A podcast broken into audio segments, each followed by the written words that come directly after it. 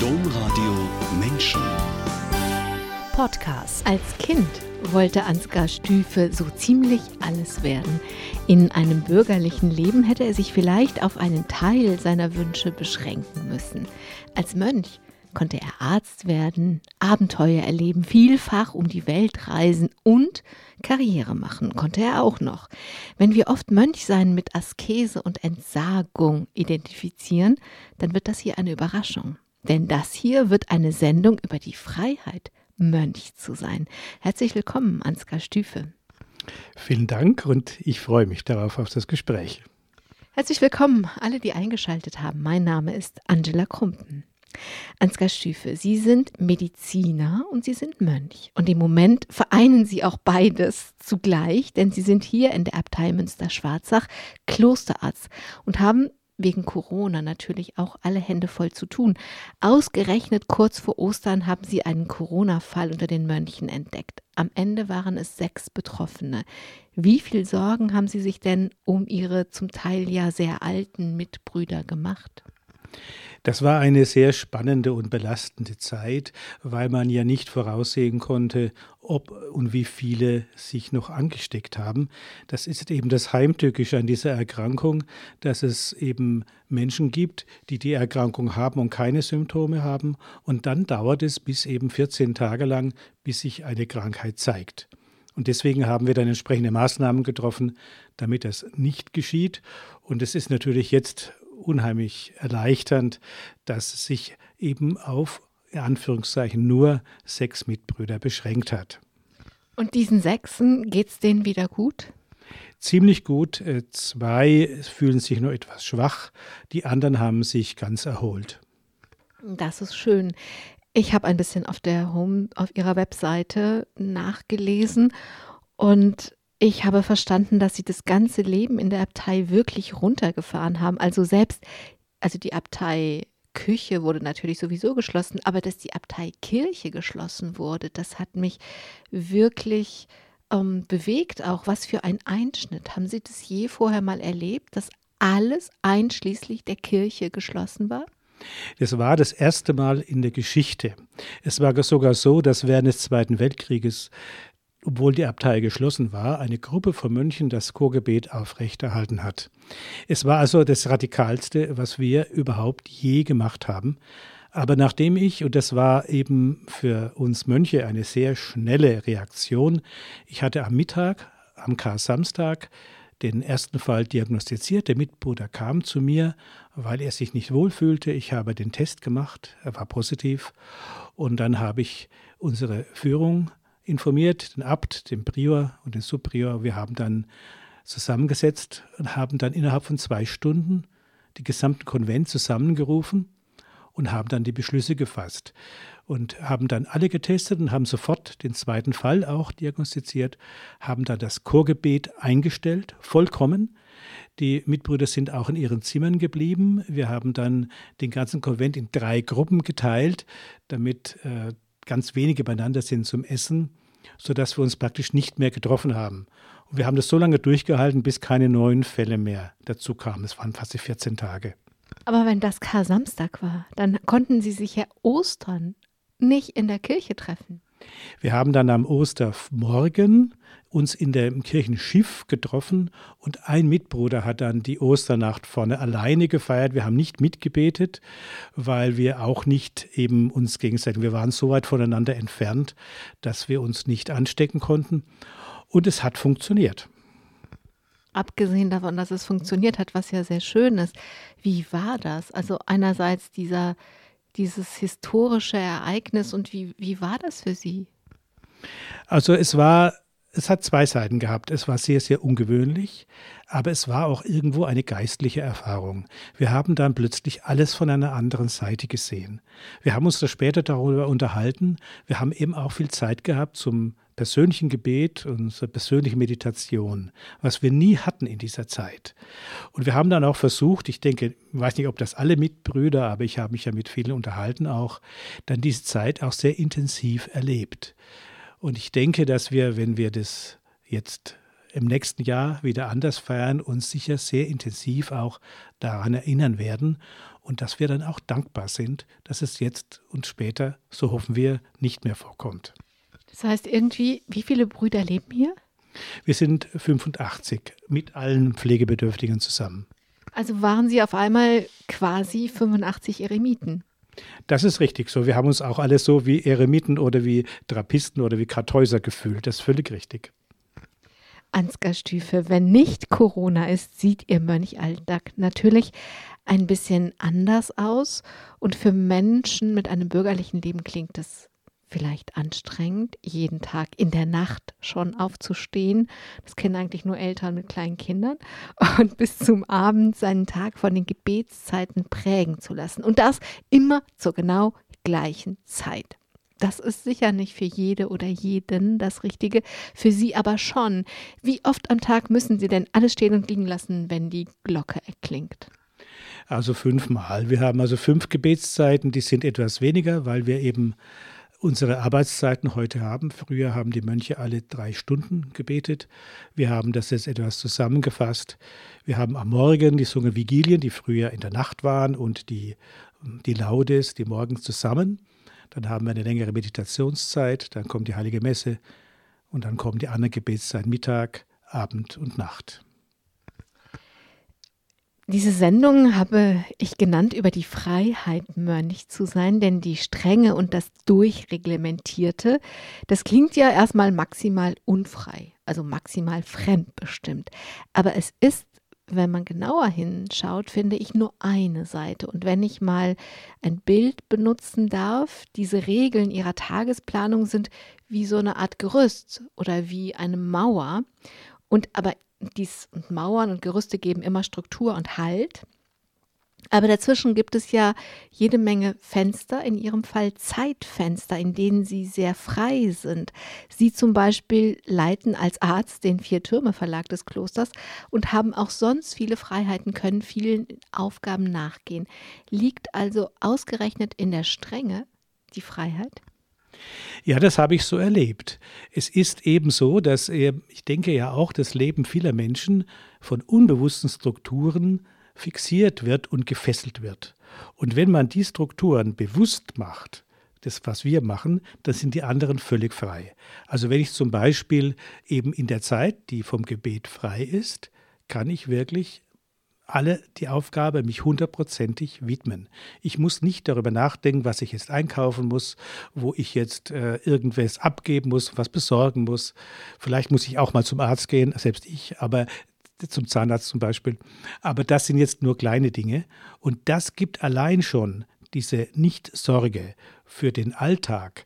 Ich muss mich auch nicht um darum kümmern, dass das Wasser warm ist oder wenn etwas kaputt geht an der Heizung. All diese Dinge sind geregelt. Aber diese Dinge sind ja eigentlich geregelt, weil sie eine Gemeinschaft sind und weil sie arbeitsteilig arbeiten. Also ich glaube, das könnte man ja theoretisch auch hinkriegen, wenn die Menschen wann auch immer ihren Aufgaben nachgehen. Hauptsache, der, der einkauft, geht einkaufen. So, also ich weiß nicht, ob das schon das ganze Geheimnis ist, weil das ist erstmal einfach nur eine Gemeinschaft und sie vereinbaren innerhalb von was auch immer für eine Gemeinschaft, du übernimmst diese Aufgaben und du übernimmst jene Aufgaben. Ja, das ist natürlich klar. Das ist jetzt nur der äußere Rahmen, aber es gibt eben die großen Chancen, die ein Kloster bietet. Und diese Chancen hätte ich in diesem Sinne nicht. Also unser Verlag ist das beste Beispiel. Ich denke, dass viele Menschen in der Lage sind, was zu schreiben und wir bekommen ja auch viele Manuskriptangebote. Aber wir wollen Mönche anregen, etwas zu schreiben. Und das gehört auch zum Mönchtum, denn im Klöstern man weiß das ja aus Barockklöstern in ganz Deutschland, auch in Österreich oder Schweiz, sind die Bibliotheken die prächtigsten Räume, weil eben das immer sehr hoch geschätzt wurde. Sich mit geistigen Dingen auseinanderzusetzen, das heißt aber auch mit den neuesten Entwicklungen der Zeit. Es geht also nicht darum, dass wir irgendwelche Vergangenheit nachhängen, das tun wir auch manchmal etwas, aber es geht darum, uns mit, den, mit der Zeit, wie sie ist, auseinanderzusetzen und Antworten zu geben mit unserem Leben und mit den Fähigkeiten, die wir haben. Also zum Beispiel gerade dieses Jahr haben wir drei, vier Mönche, ganz junge, die ich angeregt habe, ein Buch zu schreiben. Die wären nie auf die Idee gekommen, dieses Buch zu schreiben, wenn sie es nicht im Kloster gewesen wären. Das heißt, einerseits gibt es diese Arbeitsteilung, die schafft Freiräume und in diesen Freiräumen sind sie, sind die, die das dann tun wollen, eben frei, sich mit dem auseinanderzusetzen, was gerade ganz oben aufliegt. Das, das, ist richtig und ich denke, das ist ja auch dann noch durch die Gemeinschaft gefördert, weil wir natürlich auch Diskussionen haben und hier Mr. Schwarzach darf ich ein bisschen mit Stolz sagen, haben wir auch nun sehr tolle Leute, die auch Ideen haben und die dann auch anregend wirken. Mein bekanntestes ist der Pater Anselm, aber auch zum Beispiel unsere Führer Abt, äh, Fidelis Ruppert, um nur einen Namen zu nennen, oder Williges Jäger, der ja auch vor unserem Kloster herkam, auch wenn er umstritten ist. Aber das sind einfach Koryphäen des Geistes gewesen, die Ideen brachten und Lebensweisen, die uns alle irgendwo beeinflusst haben. Oder jetzt zum Beispiel ein Mitbruder, der sich sehr stark mit der Ökologie auseinandersetzt und unsere ganze Wirtschaft verändert hat. Oder jetzt unser jetziger Abt sich sehr stark ab Michael für die Flüchtlinge eingesetzt haben und wir hier 40 Flüchtlinge untergebracht haben, jetzt schon seit Jahren im Wechsel und wo wir auch diesen Menschen begegnen und äh, mit ihnen ja auch zusammenleben. Also man bekommt, wenn man nicht aus dem Kloster rausgeht, eigentlich ganz schön viel mit. Das heißt, die Mitbrüder bringen jeder auf seine Weise die Welt ins Kloster. Das ist richtig und der heilige Benedikt hat er schon gesehen und er legt dem Abt ans Herz, so steht es in der Regel, dass er sich jedem Mitbruder anpassen soll. Eine ganz tolle Führungssache. Natürlich ist auch Gehorsam, aber der Abt soll jedem Charakter gerecht werden. Und es soll sogar so sein, dass sich wirklich jeder, da steht zwar nicht ganz so drin, das wäre vor 1500 Jahren nicht das Vokabular gewesen, aber dass die Fähigkeiten des Einzelnen gefördert werden. Damals sagte man halt, man muss sich zur Verfügung stellen, man soll keinen Eigenwillen haben. Aber genau das ist damit gemeint. Man soll sich der Gemeinschaft zur Verfügung stellen. Und das ist genau, was den Einzelnen fördert. Das klingt immer so nach Disziplin, ist es aber gar nicht. Es war schon früher so, dass Mönche, das extremste Beispiel vielleicht, das wenige kennen in der Abtei Otterbeuren, hat ein Benediktinermönch den Heißluftballon selbstständig entwickelt und zwar gleich, zeitgleich mit dem Brüdern Montgolfier von Frankreich. Und die haben beide nichts voneinander gewusst. Spannend. Bruder Ansgar, wie ist das denn mit der Einsamkeit? Also jetzt über das Beispiel mit Corona und Ostern, da sind Sie aus ihren Regeln rauskatapultiert worden und sie sind ja keine Trappisten und wenn sie Trappist sein wollen würden, dann wären sie das. Also sie haben ja dieses, diese Gemeinschaft sich gewählt. Aber dennoch scheint mir trotz der Gemeinschaftszüge, die Sie gerade beschrieben haben, dass jeder schon sehr mit Einsamkeit umgehen können muss. Ich glaube, dass es neben der Fähigkeit zur Gemeinschaft das wichtig sein muss, dass man sich mit sich alleine zurechtkommt. Das ist sicher gerade am Anfang für junge Mitbrüder eine große Herausforderung. Es gibt normalerweise keine emotionale Beziehung untereinander. Das ist eben etwas, womit man leben muss. Es gibt dann sicher auch Beziehungen nach draußen und da muss man immer aufpassen, dass die Emotionen einen nicht wegziehen. Aber man kann ein langfristiges gemeinschaftliches Leben nur, wie wir immer sagen, zwischen einem mittleren Verhältnis zwischen Nähe und Abstand. Man darf nicht zu weit weggehen von den Mitbrüdern, man darf aber auch nicht zu nahe kommen. Nur so lässt sich ein gemeinschaftliches Leben ein Leben lang durchhalten. Denn es gibt, ja. Ist das nicht unnatürlich, weil Emotionen haben wir ja einfach. Wir haben ja gerade, Sie haben gerade gesagt, man muss ohne Emotionen, also ohne Emotionen in den Beziehungen auskommen zu den Mitbrüdern. Ist das nicht unnatürlich? Ja, das ist vielleicht ein bisschen extrem formuliert, da haben Sie schon recht. Es ist aber so, dass jetzt so, ich könnte jetzt keine, es gibt immer Mitbrüder, mit denen ich besser verstehe. Es gibt zwei, drei, mit denen ich auch tiefere Gespräche führe. Aber es ist auch so, dass zum Beispiel geistliche Begleitung eher dann Mitbrüder oder Mitschwestern außerhalb des Klosters sind. Äh, das ist auch eine alte Tradition, weil das einfach besser geht und neutraler. Denn es ist einfach so, wenn man miteinander lebt, es gibt manchmal Konflikte oder auch Verletzungen, die dann nicht ausbleiben. Und gerade ich, der ich manchmal auch Führungsposition hatte, jetzt im Münster Schwarzach nicht, aber in sonstigen Zusammenhängen, da ist es eben dann manchmal nicht so leicht, äh, eine entsprechende neutrale Führung oder einem anderen eine neutrale Führung zu geben. Und welche Rolle spielt an dieser Stelle die Beziehung zu Gott? Das ist natürlich das, was überall zugrunde liegt. Für mich ist natürlich der wichtigste Satz so im Laufe meines geistigen Lebens die Inkarnation. Oder wie es äh, ein Buch vom Pater Anselm sagt, Christus im Bruder. Also das heißt, dass ich in den Menschen Gott sehe. Und das geht natürlich nur, indem ich darüber auch reflektiere. Dafür ist das Gebet da. Und, aber die Begegnung mit Gott, die wirklich die konkrete und die wirkliche ist mit meinen Mitmenschen. Das ist die eigentliche Aussage des christlichen Glaubens und darin unterscheiden wir von uns von allen anderen Religionen. Also ich bin auf der Suche nach der Nähe, weil Sie eben gesagt haben, man muss einfach das richtige Maß von Distanz und Nähe finden. Und ähm, dann würde das ja bedeuten, dass Sie auf menschliche mitmenschliche Nähe verzichten. Deswegen frage ich nach der Beziehung zu Gott. Ist das dann die, Nä die naheste Beziehung? Ist das dann die zu Gott? Ich denke schon. Also ich denke, das ist die Sehnsucht. Also äh, Benedikt sagt ja, man soll wahrhaft Gott suchen. Also es ist ja so, dass man natürlich mit Gott selber, das ist ein ständiges Ringen. Denn Gott liegt ja nicht so nahe und nicht so offensichtlich. Und ich persönlich empfinde mich sehr stark als Kind meiner Zeit. Also ich sehe mich sehr stark und kann mich völlig in Leute hineinversetzen, die sagen, ich kann an Gott nicht glauben. Und es ist eben so, dass ich an diesen Rand auch gegangen bin in meinem geistlichen Leben und eigentlich dann mir überlegt habe, ja, solche Phasen hatte ich, ob es Gott gar nicht gibt. Ich bin jetzt auch der Meinung, dass es solche Phasen geben muss, wenn man ein echtes geistliches Leben hat. Wenn jemand sagt, äh, dass er immer Gott hört und Gott spricht immer zu ihm, Gott ist überall da, dann bin ich eher misstrauisch. Und dann erst wird es klar, dass eben die emotionale Beziehung, das eben, ich habe das eben in meinen Exerzitien durch eine gute Anleitung auch dann gelernt und auch die sehr tolle Erfahrung gemacht, dass eben über diese Form der Vorstellung, wie es Ignatius ja auch empfiehlt, die Person Jesus Jesu mir nahe kam. Aber eine abstrakte Gottesvorstellung, wie es vielleicht im philosophischen Bereich da ist, das hat nur intellektuelle Bedeutung. Das mache ich ja auch, es macht auch Spaß.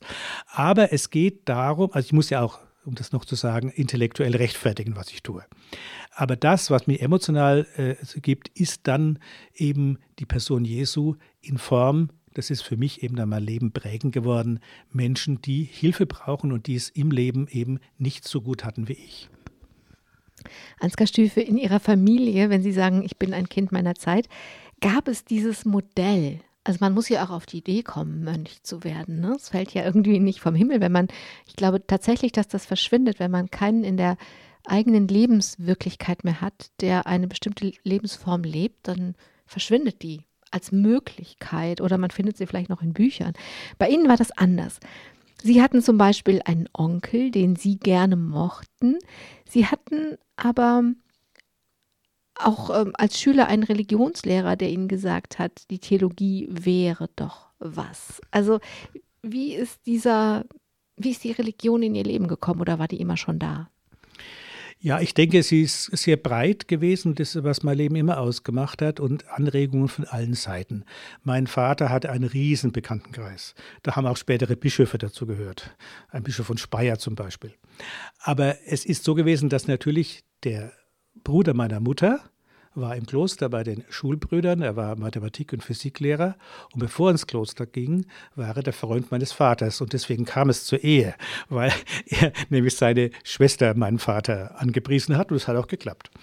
Und mein Vater war auch religiös, der war mal zwei Jahre im Priesterseminar, hat es aber nicht so gut gefunden, ist dann, es war allerdings vor dem Krieg, er wurde dann Soldat und ist es nicht geworden. Aber aus dieser diesen Konstellationen kam es schon und äh, mein Vater war auch sehr engagiert in der Diözese, äh, neben seinem Beruf, er war an der Realschule, in der Erwachsenenerziehung und in der religiösen Erziehung hat er sich engagiert und war dadurch hatten wir einen großen Bekanntenkreis von Universitätsprofessoren bis Religionslehrern, sodass also ich mit dieser Thematik auch immer konfrontiert war oder bekannt war, sagen wir mal. Dann gab es halt noch diesen Religionslehrer und trotzdem haben Sie nach dem Abitur Medizin studiert. Warum? Ich glaube, es lag auch an der Zeit. Also erstmal hat mein Vater mir davon abgeraten, Priester zu werden. Und äh, 1971, als ich Abitur machte, war schon einmal eine starke Kirchenkrise. Da ist eigentlich kaum jemand äh, in die Theologie gegangen und mir wäre das damals überhaupt nicht in den Sinn gekommen. Obwohl immer, als, ich, als mein Religionslehrer, den hatte ich immer Kontakt noch, immer mit ihm sprach, da hat er immer den Kopf geschüttelt, dass ich Medizin studiere. Er sagte immer zu mir, ich wäre doch für was Geistliches eigentlich da. Also er hat das irgendwie schon erkannt. Aber es war für mich immer wichtig, und das hat sich auch im Laufe meines Lebens bestätigt, dass ich eine praktische Anwendung meines Wissens haben wollte. Also die Medizin hat mich dann auch gereizt, weil sie einen hohen theoretischen Anspruch hat und die Möglichkeit zur großen praktischen Durchführung. Und das hat, habe ich dann sehr früh auch gemerkt. Ich habe dann immer Praktika gemacht. Ich hatte damals, äh, mich mochten immer ein paar Leute und eine Oberschwester in irgendeiner äh, in einer Klinik mochte mich und die hat mir immer Jobs verschafft. Und durch diese Jobs habe ich immer Geld verdient und bin mit der praktischen Tätigkeit immer konfrontiert worden und habe sie auch gelernt. Das kommt mir heute noch zugute. Ich habe also von der Pike auf alles gelernt, was man auch im pflegerischen Bereich machen kann. Und das habe ich immer beides gebraucht. Dann nach einer gewissen Zeit war mir es wieder zu langweilig und dann habe ich mich wieder in Wissenschaft gestürzt. Und diese beiden Seiten, da habe ich gemerkt, das ist meine Sache und da war ich sehr froh drum, dass ich das auch dann jahrzehntelang üben konnte. Es ist ja auch alles gut gelaufen oder es ist sogar sehr gut gelaufen. Sie sind dann in der Krebsforschung gelandet, haben Grundlagenforschung gemacht und hätten da sicher auch Karriere machen können. Aber dennoch mussten Sie dann, als alles so gut lief, eigentlich nochmal ganz grundsätzlich über Ihr Leben nachdenken. Was ist passiert? Es war eine sehr eigenartige Situation. Ich, es ist sehr schwer, über so etwas zu sprechen, weil einfach äh, da sehr viel abgelaufen ist, was sich in einer nicht ausdrückbaren Weise eigentlich auch abgespielt hat. Es war auf alle Fälle, von, wenn man es von außen sieht, ich war zum ersten Mal außerhalb von Franken längere Zeit. Ich war in Heidelberg. Es war eine Freundschaft, die ich hatte, hatte sich gelöst und ich hatte plötzlich und die Grundlagenforschung war auch etwas, was mich jetzt nicht so arbeitsmäßig gepackt hat. Es war zwar sehr gut, meine Versuche liefen prima, aber ich habe dann gemerkt, dass diese ganze Arbeit jetzt nicht so was Faszinierendes hat wie die, wie die klinische Arbeit.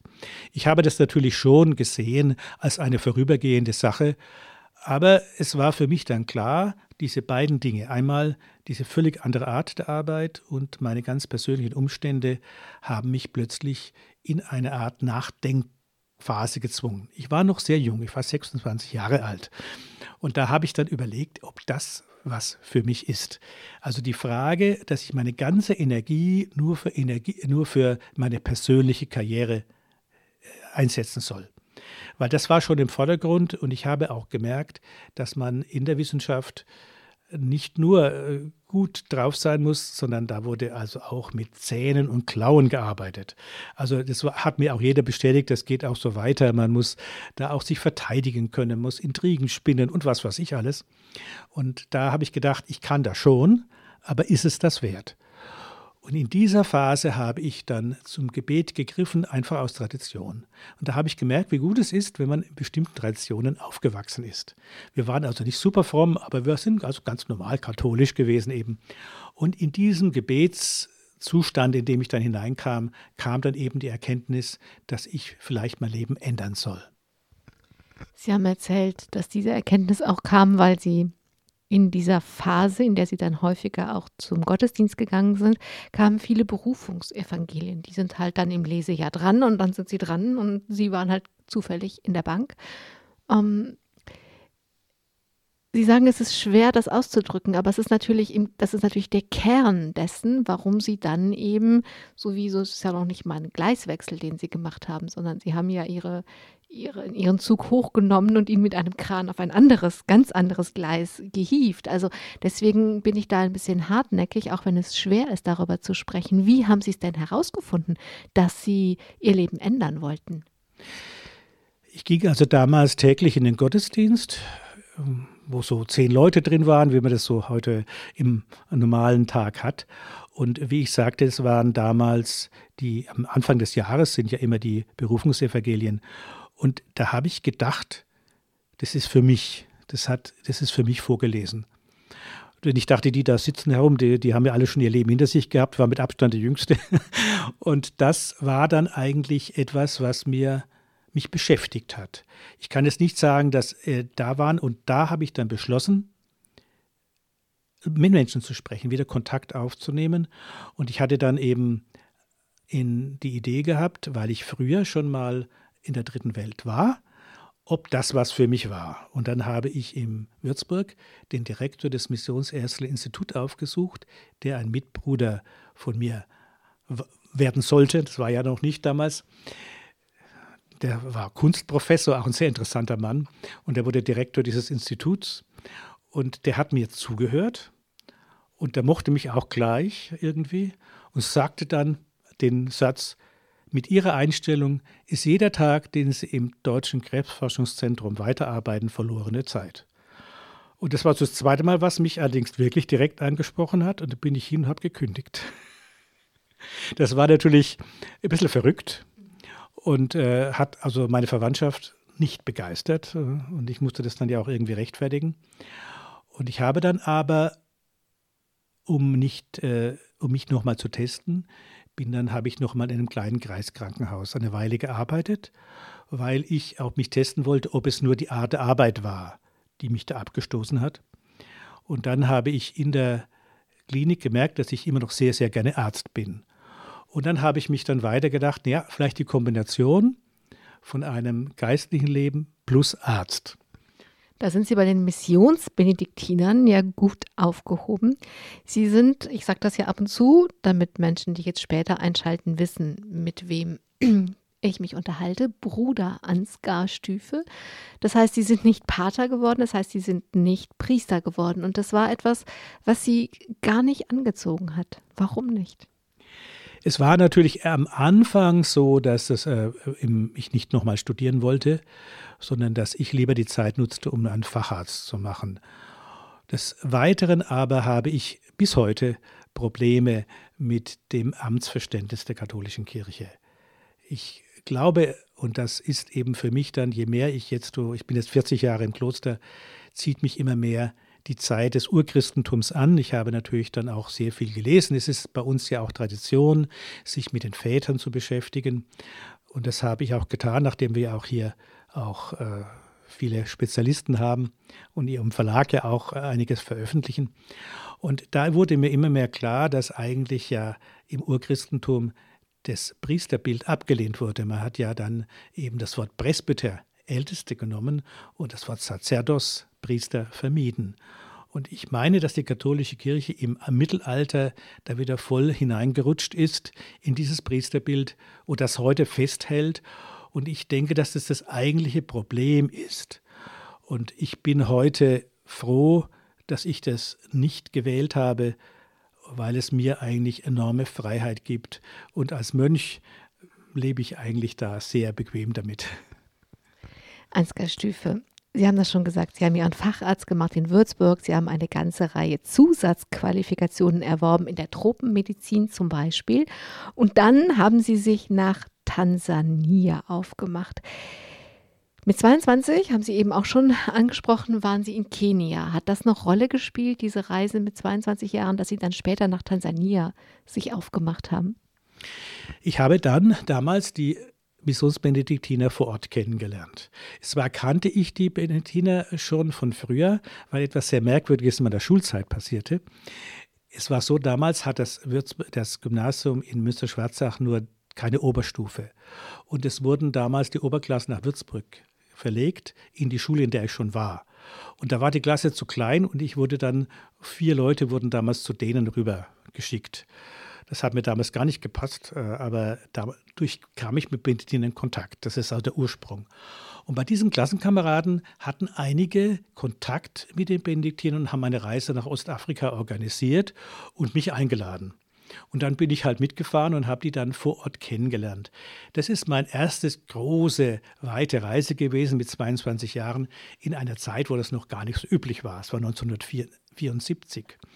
Und das war in Kenia und das war in Nordkenia, in einer Gegend, wo die Menschen noch in ganz ursprünglich gelebt haben.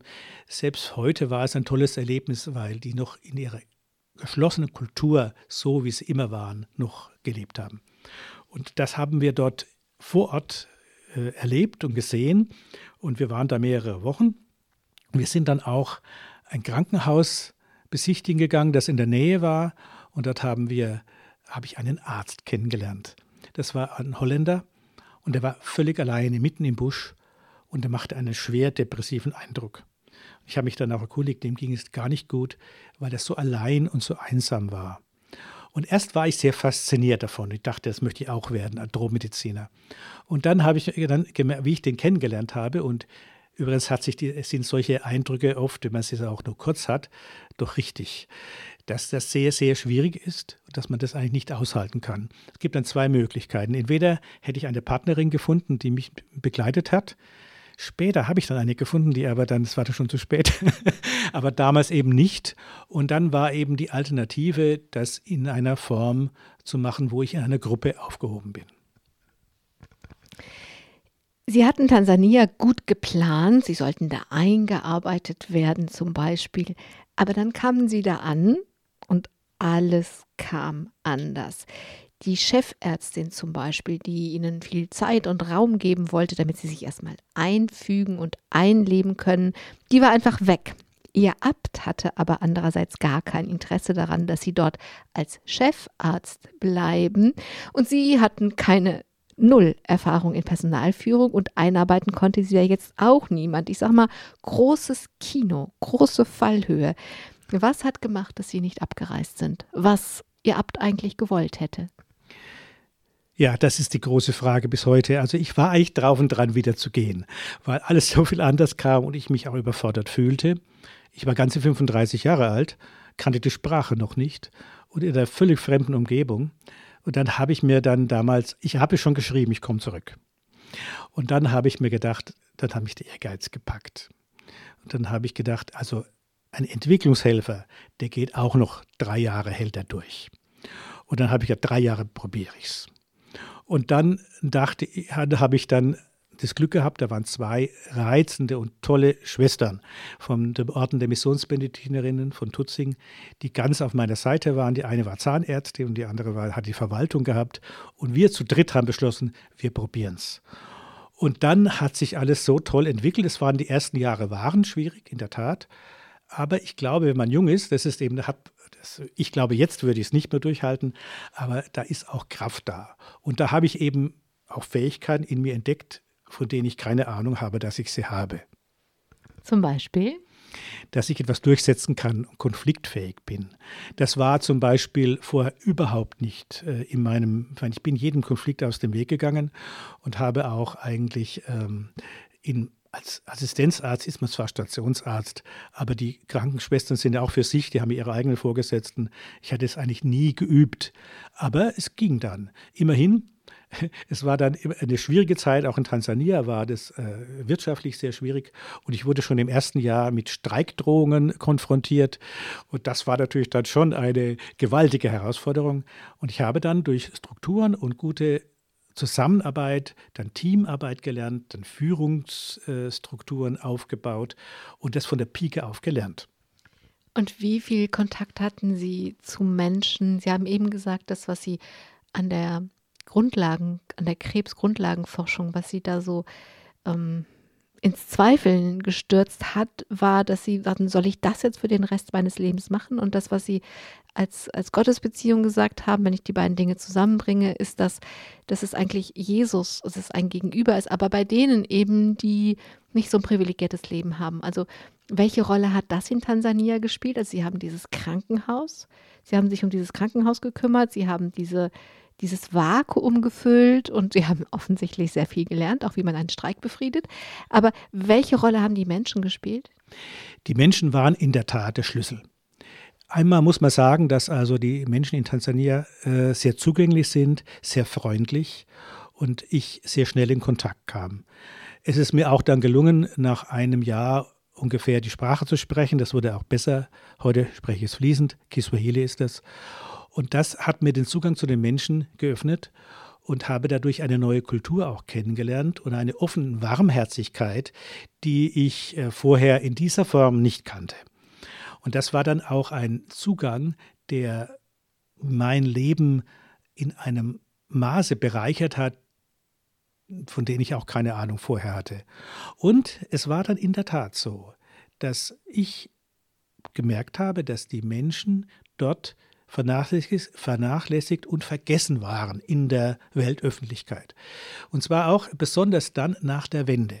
89 kam ja die Wende, die politische. Vorher hat man sich etwas um Afrika bemüht, weil man sie brauchte als Gegenspieler zum Ostblock. Und in äh, Tansania hat immer so eine Zwischensache gespielt. Die DDR war auch sehr aktiv dort. Und wie das vorbei war, haben sich alle Aktivitäten zurückgezogen. Ich habe das als sehr schmerzhaft erlebt, auch selbst Firmen. Also die 90er Jahre waren also so, dass man das Gefühl hatte, naja, das sind noch ein paar übrig gebliebene, die noch in Afrika sich um diese Menschen kümmern, aber eigentlich haben wir es lange genug gemacht. Es ist doch eigentlich jetzt vorbei. Und das hat mich nochmal zusätzlich motiviert und auch im Gespräch. Wir haben sehr viel äh, in den Dörfern, auch Dorfmedizin gemacht. Ich habe mit den Kommunalpolitikern vor Ort auch viel Kontakt gehabt und mit allen eigentlich auf allen Ebenen bis hin zum Präsidenten. Und das war eigentlich dann auch eine Bereicherung, eine Öffnung für mich, die mir eine ganze Welt, wie ich schon sagte, geöffnet haben, für die ich nur noch dankbar war und dass mein Beitrag, ich jetzt nicht das Gefühl hatte, ich opfere oder opfere mich dahin oder sowas überhaupt nicht, sondern ich habe das eher als Geschenk empfunden. Ich habe ein Interview mit Ihnen zur Vorbereitung für dieses Gespräch gelesen und äh, darin äußern Sie sich sehr kritisch zur Entwicklungsarbeit und sagen, damals war das okay, also als Kind der Zeit oder des Zeitgeistes, aber heute würden Sie das sehr kritisch sehen. Andererseits denke ich, ähm, das sehe ich, dass ich, also ich teile diese Sicht und denke zugleich, ähm, man darf die Menschen doch nicht einfach alleine lassen. Das ist der Punkt und das habe ich auch für eine Zeit lang verkehrt gesehen. Als ich dann Anfang der, der Nullerjahre, also der neuen Jahrhundert, äh, dann äh, gemerkt habe, dass jetzt genügend einheimische Arbeitskräfte da waren, war ich zunächst auch der Meinung, dass die das jetzt alleine machen können. Aber es ist jetzt ganz klar, dass wir die Aufgaben nicht mehr alleine machen können, sondern zusammen. Aber nicht mehr im Sinne der Entwicklungshilfe, dass also wir die Lösungen bringen, sondern wir haben jetzt, und das macht mir auch wahnsinnig Spaß, muss ich sagen, jetzt auch diese neue Situation, dass ich jetzt mit ganz kompetenten Partnern zu tun habe, die bestens ausgebildet sind und die wir zusammen Lösungen finden und gemeinsam dann zu einer Lösung finden. Und das ist jetzt, was ich jetzt mache, auch noch. Also in zwei Wochen fliege ich nach Tansania und das bereite ich auch schon vor. Und da habe ich es einfach mit gleichwertigen Partnern zu tun und ich leiste meinen Teil und die anderen ihren. Und ich denke, wir müssen immer bei jeder Aufgabe und bei jedem Vorgang unsere jeweilige Rolle finden. Das ist nicht vorgegeben, das müssen wir immer neu herausfinden. Mönchsein, Ansgar Stüfe, klingt ja nach Beständigkeit. In Ihrem Fall ist das in jedem Fall so. Sie haben gesagt, 40 Jahre sind Sie jetzt schon Mönch. Sie waren 16 Jahre in Tansania. Vielleicht klingt es auch so ein bisschen nach Beschaulichkeit, diese Beständigkeit. Aber das kann bei Ihnen nicht sein. Bei Ihnen riecht das Mönchsein nach Abenteuer. Und Sie haben viele Abenteuer erlebt. Zum Beispiel bei einer Notlandung. Ja, also es gehört im Alltag äh, in Afrika immer aufregende Dinge. Und es war einmal so, ich sollte zu einem Nachbarkloster, die gerade keinen Arzt hatten und da war ein Notfall. Und dann haben wir ein Flugzeug gechartert. Es war ein kleines, zweimotoriges, einmotoriges äh, Flugzeug mit, äh, mit äh, vier Sitzen. Der Pilot war ein Deutscher, der gerade neu in Afrika war was mich schon ein bisschen nervös gemacht hat. Und es war dann so, dass es Regenzeit war, das muss man auch noch dazu sagen. Und es war da über alles sehr am Wachsen. Und dann sind wir geflogen und wir kamen über dem Flugplatz an, wo wir landen sollten. Und der sagte zu mir, das Gras ist etwas hoch. Und dann sagte ich, ja, sollen wir jetzt landen? Das sage ich, ja, das kann ich jetzt nicht beurteilen. Ja, aber hoch kommen wir mehr, nur noch runter. Ich dachte von oben, das ist vielleicht so hoch wie 30 Zentimeter kam mir das vor. Da sage ich, naja, mähen können wir das schon, das kann ich organisieren. Und dann sind wir runtergekommen und wie wir, also so ein Flugzeug ist ja sehr flach, wesentlich niedriger als ein Auto. Und es ist auch furchtbar klein alles, man ist also sehr eng beieinander. Und wir kommen und landen da, fahr, kommen an hin und dann waren wir plötzlich vor einer Wand. Denn das war Gras, das drei bis vier Meter hoch war. Das war eigentlich die normale Landepiste, aber weil da so wenig Flugzeuge landen, haben die es einfach nicht gemäht. Und wir sausten da hinein. Ich dachte eigentlich, jetzt ist das Ende gekommen. und das Flugzeug kam sofort zum Stehen. Eine Wand. Ja, und dann war, hat der Propeller wie ein Rasenmäher geweht und dann sind wir ein bisschen weiter vor. Da sagt der Pilot zu mir, jetzt bleiben wir aber stehen. dann sind wir also über nach außen gestiegen und sind dann, haben dann Stimmen gehört, weil wir ja nichts gesehen haben und sind den Stimmen nach. Und in der Tat haben dann äh, am Morgen dann die Traktoren das gemäht und dann konnten wir wieder wegfliegen. Das klingt so nach einem singulären Abenteuer und das war natürlich ein aufregender Moment. Aber wie viel Abenteuer steckt denn in Ihrem Mönchleben? Und welche Abenteuer davon konnten Sie nur leben, weil Sie Mönch sind? Also ich weiß nicht, es liegt natürlich auch an der jeweiligen Persönlichkeit, aber ich denke, dass wir haben sehr viel alleine, wenn ich mit den Krankheiten, wir hatten sehr viele Epidemien erlebt und äh, zum Beispiel eine Tollwut-Epidemie. Es gibt, glaube ich, keine Tollwutfälle mehr in Deutschland, vielleicht als Ausnahme. Und ich habe zweimal eine Epidemie erlebt oder Hirnhautentzündungen mit mehreren hundert Patienten. Und dann haben wir auch große Reisen gemacht. Ich musste dann auch das Land besuchen äh, und ich hatte dann auch viele Begegnungen, sehr ungewöhnliche Art. Äh, und das ist natürlich dann sehr spannend, wenn man in Afrika zum Beispiel Grenzen überschreitet, auf Flüssen fährt, äh, auf Fähren.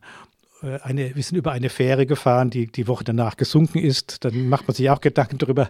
Aber es ist einfach eine, immer das Gefühl, wenn ich jetzt sterbe, ist es okay. Es ist jetzt, es klingt vielleicht ein bisschen zu lapidar, aber ich habe nie Angst gehabt.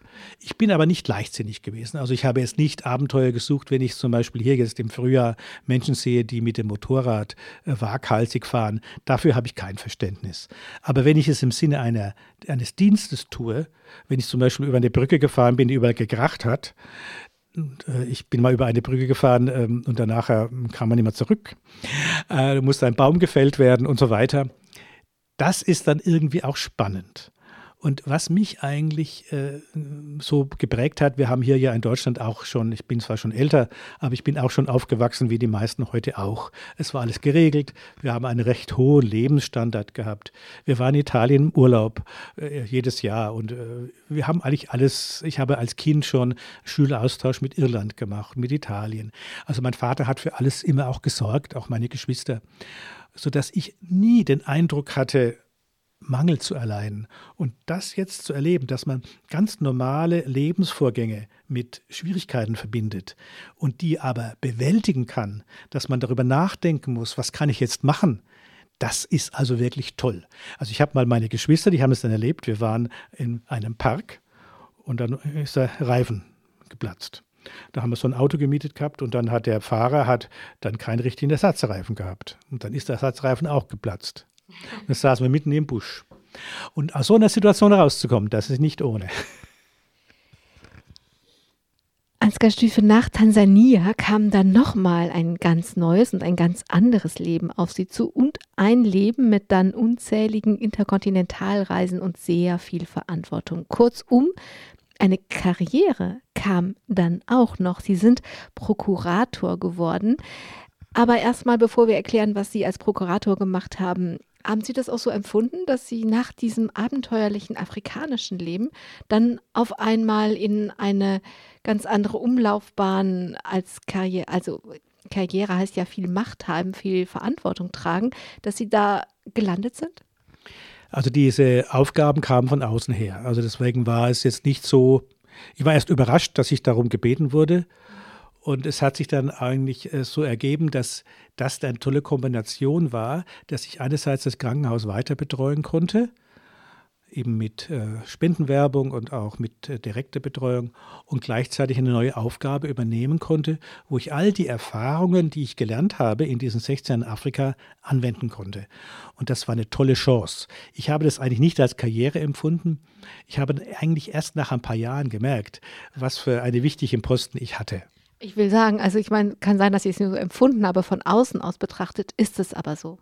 Ja, mir wurde es auch vorgeworfen. Also, äh, mir, äh, also nach dem heutigen Wortschatz, wenn ich sagen darf, mir wurde vorgeworfen, wäre Karriere geil. Also so ist es nicht. Aber es, ist, es, geht ja nicht darum, dass Sie das gesucht haben, um Karriere zu machen, sondern dass Sie es angenommen haben. Aber tatsächlich haben Sie dann einfach, vielleicht erzählen wir mal, was Sie als Prokurator ähm, dann gemacht haben, dass Sie einfach ja ganz viele Fäden und damit ganz viele, ganz viel Geld und ganz viele Lebensfäden in ihrer Hand gehalten haben. Ja, es war auch wieder so eine besondere Situation. Ein junger Ärztabt, der jetzt auch noch der Präses ist, hat äh, damals das Amt übernommen und wir haben es ähnlich wie beim Krankenhaus die Struktur neu aufgebaut. Es war damals einfach notwendig, weil eben die Zeit vorbei war der Mission. Es gab äh, kaum noch Missionare, sondern unsere Klöster weltweit hatten jetzt einheimische Mönche. Das, was ich vorhin schon mit dem Ende der Entwicklungshilfe gesagt habe, hat sich auch in unserer Kongregation ganz konkret wiedergespiegelt, sodass es jetzt einfach die Zeit der Mission schon damals vor 20 Jahren zu Ende war und wir jetzt es eben mit selbstständigen Klöstern zu tun hatten. Und die hatten aber weiterhin eben Zusammenarbeit notwendig und haben dann Projektarbeit gebraucht. Die haben also Projekte beantragt, meinetwegen äh, ein Krankenhaus, eine Schule, eine Kirche oder auch Ausbildungen, Strukturen, was weiß ich, oder auch Notfälle. Und hier haben wir dann ein neues System entwickelt und ich war verantwortlich für die Projektanträge und habe dann meinen Mitbrüdern, die die Gelder gesammelt haben, dann die Projekte erklärt und auch durchgeführt und die Kontrollen geführt. Und dadurch konnte ich musste ich überall hinfahren, um dann vor Ort zu sehen, wie das läuft. Und das hat natürlich den großen Vorteil, dass wir unsere Projekte auch denen, die uns das Geld geben, direkt immer wiedergeben können. Und sie haben einen direkten Ansprechpartner. Das ist unsere Stärke. Und ich habe mich dann auch vor Ort immer vergewissert, durch persönliche Anwesenheit, dass es gut läuft. Und es hat sich teilweise da auch um viel Geld gedreht. Also Sie haben mal gesagt, im Schnitt sind Sie neun, haben Sie neun Interkontinentalreisen pro Jahr gemacht. Das heißt, Sie haben ja dann auch noch mal exponentiell, um das Wort aus der Corona-Krise zu nehmen, exponentiell mehr gesehen und erlebt und um, ich weiß nicht, ob man das zusammenfassen kann, aber wenn man das Ganze sich wie so ein großes Mosaik vorstellt, was bleibt aus diesen Jahren, wo sie um die Welt gereist sind und immer wieder, immer neu völlig andere Szenen ähm, sehen konnten oder eingetaucht sind? Also es hat natürlich, ich habe es zunächst einmal sehr genossen, muss ich ganz ehrlich sagen. Hätte ich nicht gedacht am Anfang. Am Anfang, wenn alles neu ist, wirkt es auch erst einmal anstrengend. Aber erstens mal waren es auch überall unglaublich nette Menschen. Und es ist einfach toll, wenn man mit den verschiedenen Kulturen zusammenkommt. In Korea, in Philippinen, in Indien, in Südamerika, in vielen afrikanischen Ländern, die sich ja auch untereinander sehr stark voneinander unterscheiden. Und wenn man ankommt, das ist eben, würde ich auch sagen, unser Privileg, kommt man nicht jetzt mit irgendwie mit Fremden zusammen, sondern es sind alles Mitbrüder und Mitschwestern gewesen. Und ich kam sofort immer in, das, in den Kern der Gesellschaft. Ich glaube, also wenn ich das sagen darf, ich habe mich dann globalisiert gefühlt und war dann auch, und das merke ich auch heute noch manchmal in manchen Diskussionen, die man in Deutschland führt, oft wohlmeinend, kommt mir da manches etwas naiv vor. Und ich weiß eben und habe auch heute noch erst Kontakt aus erster Hand. Das ist eben nicht das zweite oder dritte. Und ich habe immer den Eindruck, dass wir da viele Möglichkeiten haben, gestalterisch auch etwas zu tun und gemeinsame Lösungen zu finden, die sonst im Alltag eines, sagen wir mal, eines Durchschnittsmitteleuropäers gar nicht möglich sind. Und das habe ich schon als eine, ja, also ein Privileg, glaube ich, das habe ich schon mal gesagt, das Wort, aber ich habe mich da schon privilegiert gefühlt. Ansgar Stüfe, jetzt machen Sie wieder was Neues. Sie leiten den Vier Türme Verlag, in dem ich jetzt gerade auch zu Gast bin. Und Sie haben als Verlagsleiter jetzt auch ein Buch geschrieben. Und es ähm, steht in der Reihe der kleinen Mönche. Und Ihr Buch vom kleinen Mönchen geht ums Glück. Und um ganz ehrlich zu sein, es gibt kilometerlange Bücherregale voll mit Glücksbüchern und Glücksratgebern. Was kann ich denn vom kleinen Mönch Neues über das Glück lernen? Naja, dass es mit dem großen Glück nicht ganz so toll ist. Also es ist eigentlich, wenn, man, wenn ich ehrlich bin, ein kleines Antiglücksbuch. Denn ich habe einfach den Versuch gemacht, meinen Lesern, ich hoffentlich auch teilweise auf humorvolle Weise, darauf aufmerksam zu machen, dass es die kleinen Dinge sind, die uns glücklich machen. Das ist eigentlich das, was ich darauf hinweisen wollte. Und ich habe auch eben viel Erfahrungen mit eingebracht, vor allem aus meiner Zeit aus Afrika, wo ich eben auch festgestellt habe, dass Menschen, die viele Dinge nicht haben, beim einmaligen Erleben viel mehr Glück empfinden. Das heißt also, dass Verzicht das Glücksempfinden zum Beispiel erhöht. Das sind Dinge, die natürlich jetzt auch ein bisschen mit Mönchsleben zu tun haben, aber ich das auch selber empfunden habe. Das heißt, wenn ich in Afrika war und seit langem mal nicht mehr gut gegessen habe, dann habe ich mich unglaublich gefreut, mal wieder eine Pizza zu essen. Wenn ich aber jeden Tag Pizza esse, dann macht es gar nichts. Und das sind so Dinge, wo ich in kleinen Dingen auch aufmerksam wurde auf Schönheit, auf die angenehmen Dinge des Lebens. Das war eigentlich so das, worauf ich hinaus wollte. Nun können wir ja nicht alle nach Afrika reisen. Das stimmt. Sollten wir auch nicht wegen des CO2-Ausstoßes. Völlig richtig. Und deswegen erzähle ich ja auch davon, damit niemand dahin fahren muss. Wir haben also deswegen ja auch ein Kochbuch herausgegeben, wo man eben Rezepte haben kann aus Afrika und überall her. Das kann man sich dann zu Hause auch machen. Ich glaube, das ist sehr wichtig heute, dass wir, und das sehe ich auch die Rolle, die wir spielen hier als Verlag und auch als Missionsbenediktiner, das ist nicht nur jetzt dort mit dem Aufbau zu helfen, sondern die Informationen, die wir aus erster Hand bekommen, wie ich es vorhin gesagt habe, dass wir die hier vermitteln. Und das ist die Aufgabe des Verlages auch. Und das war die ursprüngliche Aufgabe auch. Denn ursprünglich war der Verlag gegründet worden, um Werbung zu machen für die Mission, die es heute in dem Form nicht mehr gibt. Aber wir würden gerne heute auch vermitteln, wie es den Menschen außerhalb gibt, ohne dass man dafür CO2 verbraucht. Ansgar Stüfe, was soll noch kommen? Es ist ja so, dass Sie sagen, die Dinge sind immer so auf mich zugekommen, aber vielleicht gibt es ja trotzdem etwas, was von innen nach außen will. Ja, also ich hatte eigentlich gedacht, dass ich jetzt, ich bin vor drei Jahren wieder zurück nach Münster-Schwarzach gekommen und habe das eigentlich so als Altruhestand betrachtet. Ich habe einiges mehr Aufgaben bekommen als vorher und so jung bin ich eigentlich auch nicht mehr. Aber es läuft noch und jetzt habe ich beschlossen, ich mache jetzt die Dinge, die auf mich zukommen, noch mit Full Power. Und ich habe jetzt noch einige Aufträge bekommen, die auch jetzt so die Anwendung meiner Erfahrungen sind. Ich gehöre zum Beispiel in ein Team mit der Universität von St. Gallen, die Wirtschaftsuniversität ist, und wir unterrichten äh, Frauen und Männer, die in dem Orden angehören, in Rom über Management und Führungsaufgaben und ich habe die Aufgabe des Projektmanagement. Ist da immer ein Wissenschaftler und ein Mönch oder eine Nonne, die dann den monastischen Teil macht. Und das macht mir sehr viel Spaß. Ich bin jetzt auch in, meinen Gedanken schon dabei, ein Buch zu schreiben über Projektmanagement in Klöstern.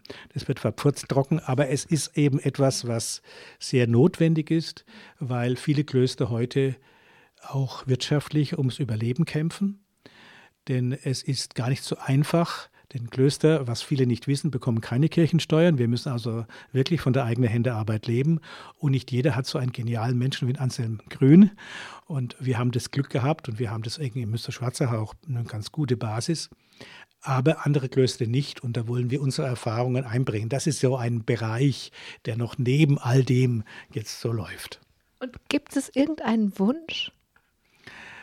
Eigentlich habe ich gar keine so großen Wünsche mehr. Ich wünsche mir immer, dass ich erkenne, das, was jetzt fällig ist. Dass ich also nicht zum Beispiel, ich habe viele Ältere erlebt, die nicht loslassen konnten, die ihre Aufgabe weitergemacht haben, oft ihre Arbeit kaputt gemacht haben. Und ich habe es zweimal schon eine Aufgabe aufgehört. Also ich bin nicht mehr Chefarzt, ich bin nicht mehr Prokurator. Und da habe ich schon etwas geübt. Und das wünsche ich mir, dass ich also nicht beleidigt bin, wenn jemand kommt und sagt, du, ich glaube, es wäre Zeit, dass jetzt mal ein anderer das übernimmt. Und das wünsche ich mir und dass ich dann bis zum Ende meiner Tage noch irgendetwas Nützliches tun kann, das wäre gar nicht schlecht. Bruder Ansgar, ich danke für die Zeit und für das Gespräch und ich wünsche Ihnen, dass Sie den Moment mitbekommen. Vielleicht sagen Sie auch selber, jetzt ist es gut, vielleicht muss gar keiner kommen und sagt, es ist gut, vielleicht sagen Sie es selber und dass Sie dann, egal was dann kommt, das Gefühl haben, nützlich zu sein. Danke für das Gespräch.